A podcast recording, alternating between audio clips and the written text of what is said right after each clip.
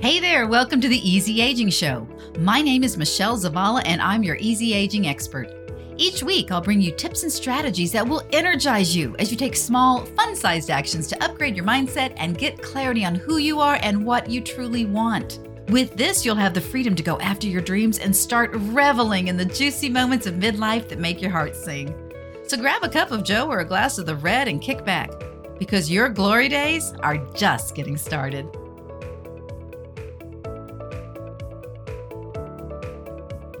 Hey, Easy Ager. Today we're diving deep into a topic that we all face at some point in our lives disappointment. Today I'm going to share the top three ways to handle disappointment in midlife so you can get through it and bounce back faster. How cool does that sound? I specifically wanted to talk about disappointment this week because I'm going through one of my own disappointments right now. I thought, you know, things are going in the right direction. This is fantastic. And I was getting really excited. And then things didn't work out. Generally, we get disappointed because of someone else's actions or because circumstances changed, but this time it was all me. I created my own disappointment by making a decision. I felt odd about a couple of things in this situation, and something felt a little off. So I did what I always do when these things come up I prayed about it. I always turn to God in these situations because He knows a lot more about what's going on than I do. Plus, honestly, it's a relief to know there's someone in charge who's significantly more competent than I am. So I prayed about it to get clarity and wisdom, and I got the answer pretty quickly. But I didn't like it. Has that ever happened to you? You're thinking, oh no, I must have heard that wrong. That can't be right. So I prayed about it some more, and all that extra prayer did was confirm the original answer that I didn't like. I made my decision based on that, and I let myself be sad for about a day, and then I was done. Yeah, that's one of the great things about being in midlife. When I was younger, even the smallest, teeniest, tiniest disappointment would knock me out for a few days or a few weeks, maybe sometimes even months. And now, you know, I kind of run out of steam on the whole wallowing around thing in 24 hours or less. So things don't hit me nearly as hard as they used to. So let's talk about three ways to deal with midlife disappointment. Number one, don't avoid it, deal with it. Disappointment is like a fly at a picnic. The more you try to shoo it away, the more it hangs around and keeps bugging you. Since disappointment is a part of life, it really is important to learn how to deal with it head on rather than resisting it. Otherwise, it will come back and bite you in the behind when you are least expecting it. For example, if you worked really hard for a promotion at work and you didn't get it, the natural response is disappointment. You might feel let down, you might feel frustrated, or even a little bit angry. But those feelings are perfectly normal and it's important to acknowledge them. Instead of bottling up and ignoring those emotions, embrace them. Acknowledging them takes the sting out of them. It dilutes their power over you. And if you do this for a few times, the whole thing is going to eventually become a little blip on the radar. You're going to be thinking, oh, it happened, and now I've moved on. The key to all of this is to let it out in healthy ways so you can process the emotions appropriately. Talk to a friend, write in your journal, pray or meditate, take a walk outside without your earbuds and just focus on listening to the birds. These types of things are going to help you move forward faster. And that's what we all want, don't we? One more thing to dealing with disappointment in a healthy way is making sure you take some time to process your emotions, but don't start wallowing. And friend, let me tell you, sometimes that is a very fine line to walk. When you wallow, you're setting yourself up for a little trip to the land of depression and hopelessness. And trust me, that's a place nobody wants to visit.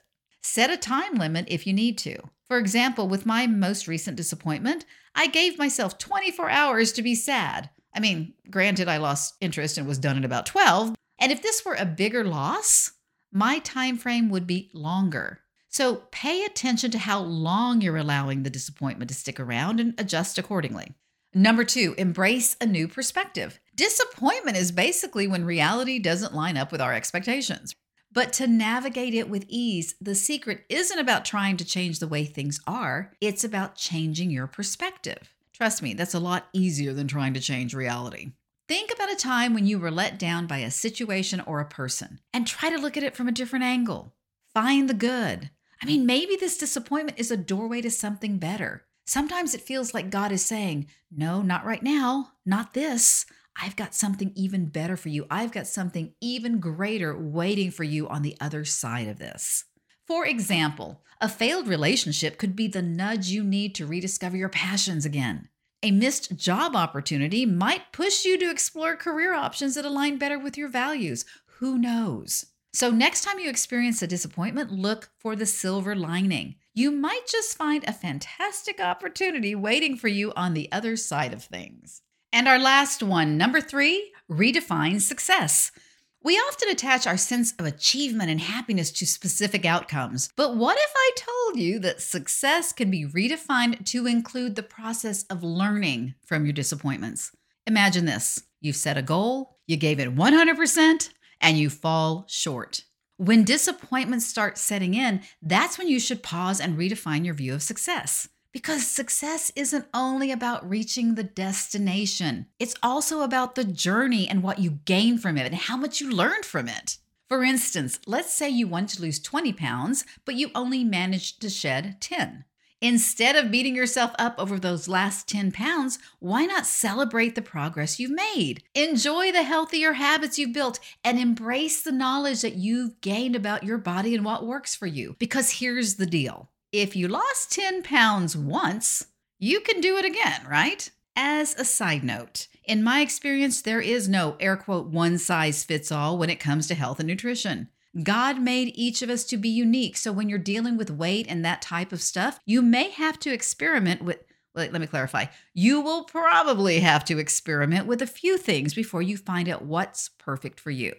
Okay, back to our topic. By redefining success and seeing what you've learned and how much you've grown, you'll find that the journey itself becomes fulfilling. Thus, the phrase, the joy is in the journey. Doing this means you can set things up where your setbacks become stepping stones. Your disappointment becomes your teacher, and it's going to guide you toward your true aspirations and what really and truly matters in your life.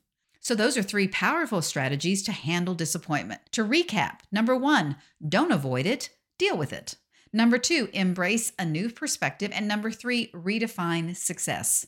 Easy ager, by this age, you know disappointment is just a part of life. But by implementing these strategies, you can transform it, you can learn from it, and you can move forward more quickly than you normally would. So that's it for today. If you haven't already snagged your free copy of How to Reclaim Your Energy and Kick Midlife Blues to the Curb, a simple guide, go to theeasyagingshow.com right now and grab it. I'll see you in the next episode. And until then, peace, love, and blessings to you and yours. Take care. Bye bye. Thanks so much for listening today. If this show has helped or encouraged you, the number one way you can thank me is to leave a five star rating and review on Apple Podcasts. You'll find directions on how to do this at theeasyagingshow.com. And to connect with other Easy Agers, come on over to my free Facebook group, Easy Aging for the Baby Boomer and Gen X years. See you there.